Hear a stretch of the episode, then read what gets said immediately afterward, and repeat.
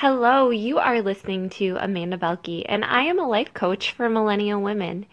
And your question for the day is if you were given a billboard on the busiest highway that you know, and you got to put whatever message you want on that billboard that people see day in and day out. They see it on their way to work, they see it when they're stuck in traffic, they see it all the time.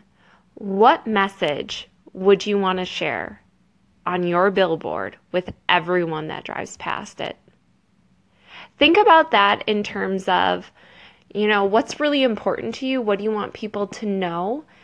As I think about this one for me personally, it's very simple what I would want it to say. Two words. I would want to say, love more.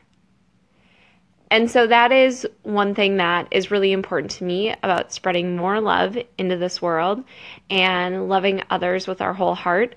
And so I encourage you to think about today if you had your own billboard, what message would you want to share with the world?